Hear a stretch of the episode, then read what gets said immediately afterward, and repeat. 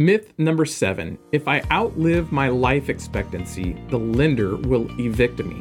We can certainly understand why that would be a scary thought, but not at all. With a reverse mortgage, actually, the phrase used is the borrower has a lifetime right to occupy the home.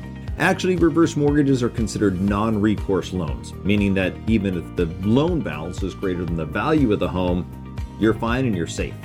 The only thing you need to do is make sure you pay your property taxes and homeowners insurance.